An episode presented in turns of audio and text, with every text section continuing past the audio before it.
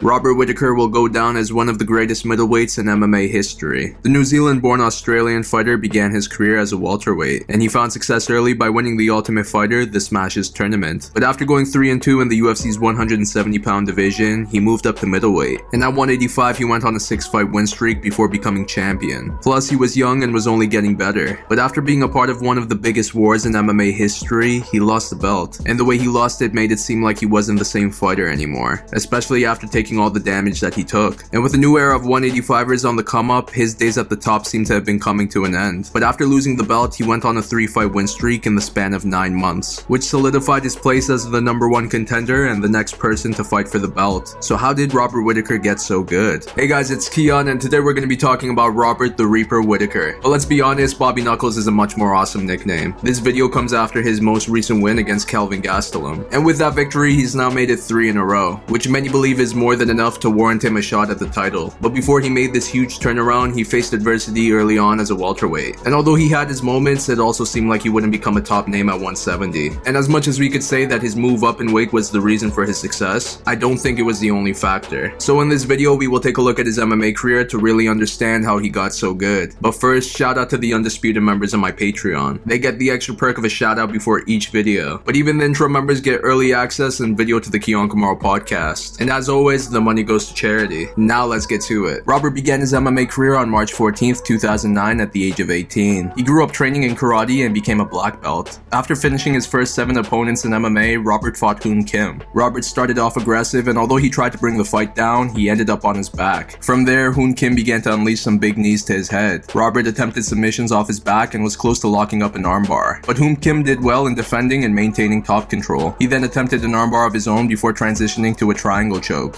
And eventually Robert tapped, handing him his first defeat. After this, Robert went 2 and 1 and in the process became the SFA welterweight champion. Then in 2012, he joined the Ultimate Fighter, The Smashes. And after two impressive knockouts in the house, he made it to the finale. So on December 15th, 2012, he fought Brad Scott. And for most of the fight, Robert was dominant on the feet and even dropped Brad at one point. After three rounds, Robert won by unanimous decision to become the Ultimate Fighter, The Smashes welterweight tournament winner. At UFC 160, he fought Ultimate Fighter Season 16 winner, Colton Smith. For most of the fight, Colton tried to bring the action to the ground, but Robert denied his attempts with his takedown defense and counters. Both men also dropped each other. Eventually, Colton went down by a counter left before eating ground and pound that finished the fight. Three months later, Robert fought Ultimate Fighter Season 11 winner, Court McGee. Robert denied the takedowns and also connected with counters throughout the fight, but Court also found success by constantly pressing forward, and after three rounds, he won by split decision. At UFC 170, Robert fought Stephen Thompson. The two traded on the feet from the start, and although Robert found success, so did Stephen. And eventually, he connected with a right hand that dropped Robert. Although Robert tried to get back up, he went down to another right before eating ground and pound that finished the fight. After this defeat, he fought Mike Rhodes. Despite dominating on the feet for most of the fight, Robert also ate some big shots. Regardless, he won by unanimous decision. Following this win, Robert decided to move up to 185. So in his middleweight debut, he fought Clint Hester. Robert looked like he was going to finish the fight in round 1 as he dropped Clint twice with punches. But the action made it to round 2 where Robert won with a knee and punches. Six months later, he fought Brad Tavares, and it took Robert 44 seconds to connect with a couple of left hands before finishing the fight with brutal ground and pound. At UFC 193, he fought Uriah Hall, and for three rounds, the strikers went at it on the feet, but it was Robert who found more success. And after three rounds, he won by unanimous decision. At UFC 197, he fought Rafael Natal. Robert denied Rafael's attempts to bring the fight down, and in return, he picked him apart on the feet. After three rounds, he won by unanimous decision. Following this victory, he fought Derek Brunson, and Robert faced a lot of adversity in this fight as Derek pressed forward with punches and takedowns, but he survived the onslaught. He went on to connect with a jab and a head kick before finishing Derek with more punches. Five months later, he fought former Strikeforce middleweight champion, Ronaldo Jacare Souza. This was a huge test for Robert, and Jacare looked good early as he found success on the feet and secured a takedown. But Robert also had his moments on the feet, and in round two, he dropped Jacare with a right hand. And although he survived, Jacare continued to get picked apart on the feet before getting rocked by a head kick. Robert connected with more punches before referee Mario Yamasaki stepped in. This six fight win streak at 185 made Robert the clear number one contender. But with champion Michael Bisping injured on the sidelines, a fight for the interim middleweight championship was made. So at UFC 213, he fought Yoel Romero for that belt. And Yoel looked good early by pressing forward with kicks and punches. He also took the fight down a couple of times, but Robert was able to get back up quick. But after round one, Robert made it clear to his corner that his left leg was busted after taking some kicks to the knee. So essentially, he fought the rest of the fight on one leg. And I personally thought it was the beginning of the end for Robert, but surprisingly, he stayed competitive by denying takedowns and connecting on the feet with punches and kicks. And as the fight went on, the momentum was in his favor as Yoel began to slow down. After five rounds, Robert won by unanimous decision, making him the UFC interim middleweight champion. Although he was supposed to unify the belt against newly crowned champion, George St. Pierre, George vacated the belt after being diagnosed with colitis. And because of this, Robert became the new undisputed UFC middleweight champion. But afterwards, he was out for 11 months as he had to recover from his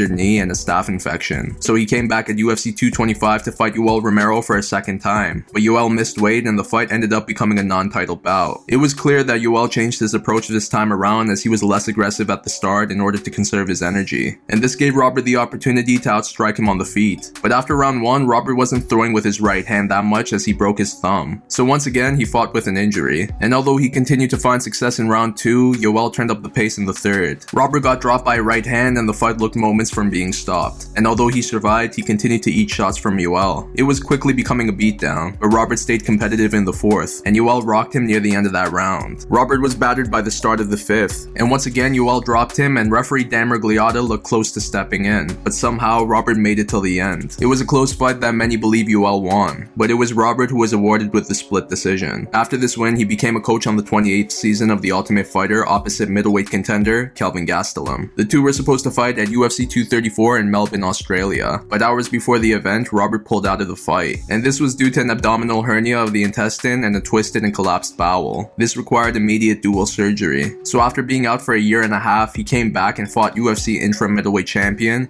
Israel Adesanya. Robert looked good early as he pressed forward and threw punches and kicks, but Israel did well in maintaining distance and countering with shots of his own. And at the end of round 1, he dropped Robert with a right hand before referee Mark Goddard stepped in due to the sound of the horn. This was a big break for Robert, and although he continued to press forward in round 2, he was still getting tagged with counters. Eventually, Israel dropped Robert with a left hand and finished him with ground and pound. Following this defeat, he fought Darren Till. Darren looked good early as he dropped Robert with a left hand, and although he survived, Robert continued to eat punches and kicks. But the momentum changed when Robert connected with a right hand that dropped Darren. This led to big shots from above. Darren survived, and for the remainder of the fight, the two were trading on the feet. Robert had the slight edge in the striking department and also secured a couple of takedowns in the final round. By the end, he won by unanimous decision. At UFC 254, he fought Jared Cannonier, and for most of the fight, Robert controlled the action on the feet with his constant volume. The biggest moment was when he connected with a head kick and punches that had Jared hurt. The fight looked moments from being over, but Jared survived and connected with a right hand that rocked Robert. But Robert survived and ended up winning by unanimous decision. 2020 was a good year for Robert, and many believe that he did enough for a shot at the title. But instead, he was booked to fight Paulo Costa in April of 2021, which would have been an awesome fight. But Paulo pulled out a month prior to the bout and was replaced by Kelvin Gastelum, a matchup that was supposed to go down a few years back. For most of the fight, Kelvin was pressing forward with punches and kicks, but Robert was able to avoid most of his offense and counter with punches and kicks of his own. He also denied most of Kelvin's takedown attempts and secured some himself. Anywhere the fight went, Robert was a step ahead, and credit to Kelvin for surviving for 5 rounds. But in the end, Robert won by unanimous decision. This was his most recent fight and now on a 3 fight win streak, it's clear that Robert is the number 1 contender, which means the rematch against Israel Adesanya should be next. But while I was making this video, it was announced that Israel will be defending his belt against Marvin Vettori at UFC 263, a bout that was initially offered to Robert, but Israel wanted to fight in June, which is way too soon of a turnaround for Robert after his fight with Kelvin Gastelum. So he has opted to wait on the sidelines and see how everything plays out. So after going 23 and 5 in a career that saw him go from an average welterweight fighter to middleweight champion, and then losing that belt but bouncing back to a shot at the title, how did Robert Whitaker get so good? First off, Robert is such a likable person and the success that he's been having recently makes me and many others happy to see. And honestly, out of all the fighters that I've covered on this How They Got So Good series, it doesn't really seem like there's much to say in regards to his growth. From the start, he was a solid fighter. His striking is ferocious as he carries power in both hands, especially in his left. Plus, he throws some nice kicks, especially to the head. And whether he's moving forwards or backwards, he's able to hurt his opponents. In fact, I think he handles the pressure very well in fights. There have been many situations where his opponent is aggressive and tries to bull rush him, but Robert stays composed and either counters with shots of his own or waits until he can press forward himself. And his takedown defense is some of the best I've seen as even if he does get taken down, it's hard to hold him there. He was good, but the weight cut to 170 was getting difficult, especially as he got older. And I think it affected his stamina and ability to take shots, which was on full display in his defeat against Stephen Thompson. Robert would later say after that fight that he had to make changes as he lost his way as a fighter and a family man, but he still fought one more time at welterweight against Mike Rhodes. And Robert admitted that he was close to calling off that fight as the weight cutting got so bad. He had to drop nearly 17 pounds the morning of the weigh-ins, so he gave himself an ultimatum which was to either quit the sport or move up to 185. And I'm happy he chose the latter as now his skills are on full display. Because aside from an increase in stamina and ability to take shots,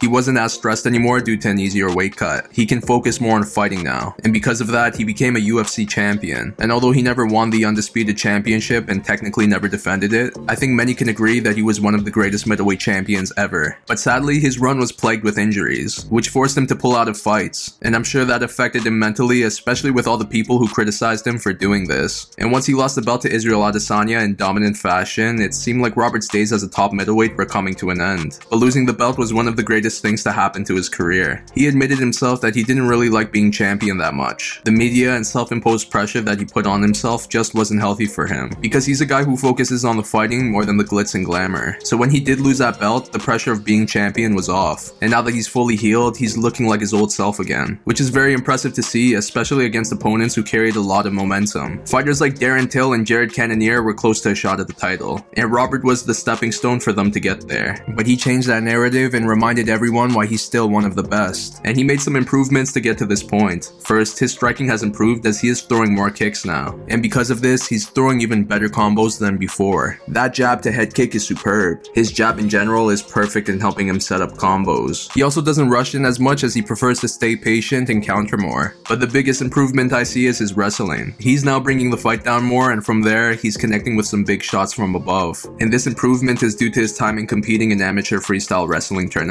He began to do this back in 2015 as he wanted to improve as a mixed martial artist, and he found a lot of success and even qualified to compete in the 2018 Commonwealth Games. He had to withdraw due to his UFC commitments, but this time period was crucial for Robert's growth. And that's why I wish he focused more on these skills against Israel Adesanya in their first matchup. But instead, he took what Kelvin Gastelum did in his fight against Israel, and that was to rush in and make it a war. But Israel learned from that fight and stayed more patient against Robert. He relied more on his counters and eventually he caught Robert and finished him. But now the narrative for both fighters is different in 2021. Israel is coming off his first defeat against Jan Blachowicz, and it was a fight that he lost due to takedowns. And with Robert improving on his wrestling, I can definitely see him implement that into their second matchup. Plus, he will be healthier this time around, he won't be coming back from a long layoff, and the pressure of being champion won't be a factor. And if he were to become champion again, I think he has matured enough to handle that position better than before. He's a family man, and with the birth of a new child, I believe he's even more motivated to provide for them with championship money. But above all this, he has so much heart. He has been on the brink of defeat both in his fights and in his overall career, yet he pushed through and proved many wrong. So the next time you see him pounding on his chest, just know that Robert Whitaker is doing it to unleash his greatest power. My name is Keon, and this is my take on Robert the Reaper Whitaker. Do you agree, disagree, or have something else to add?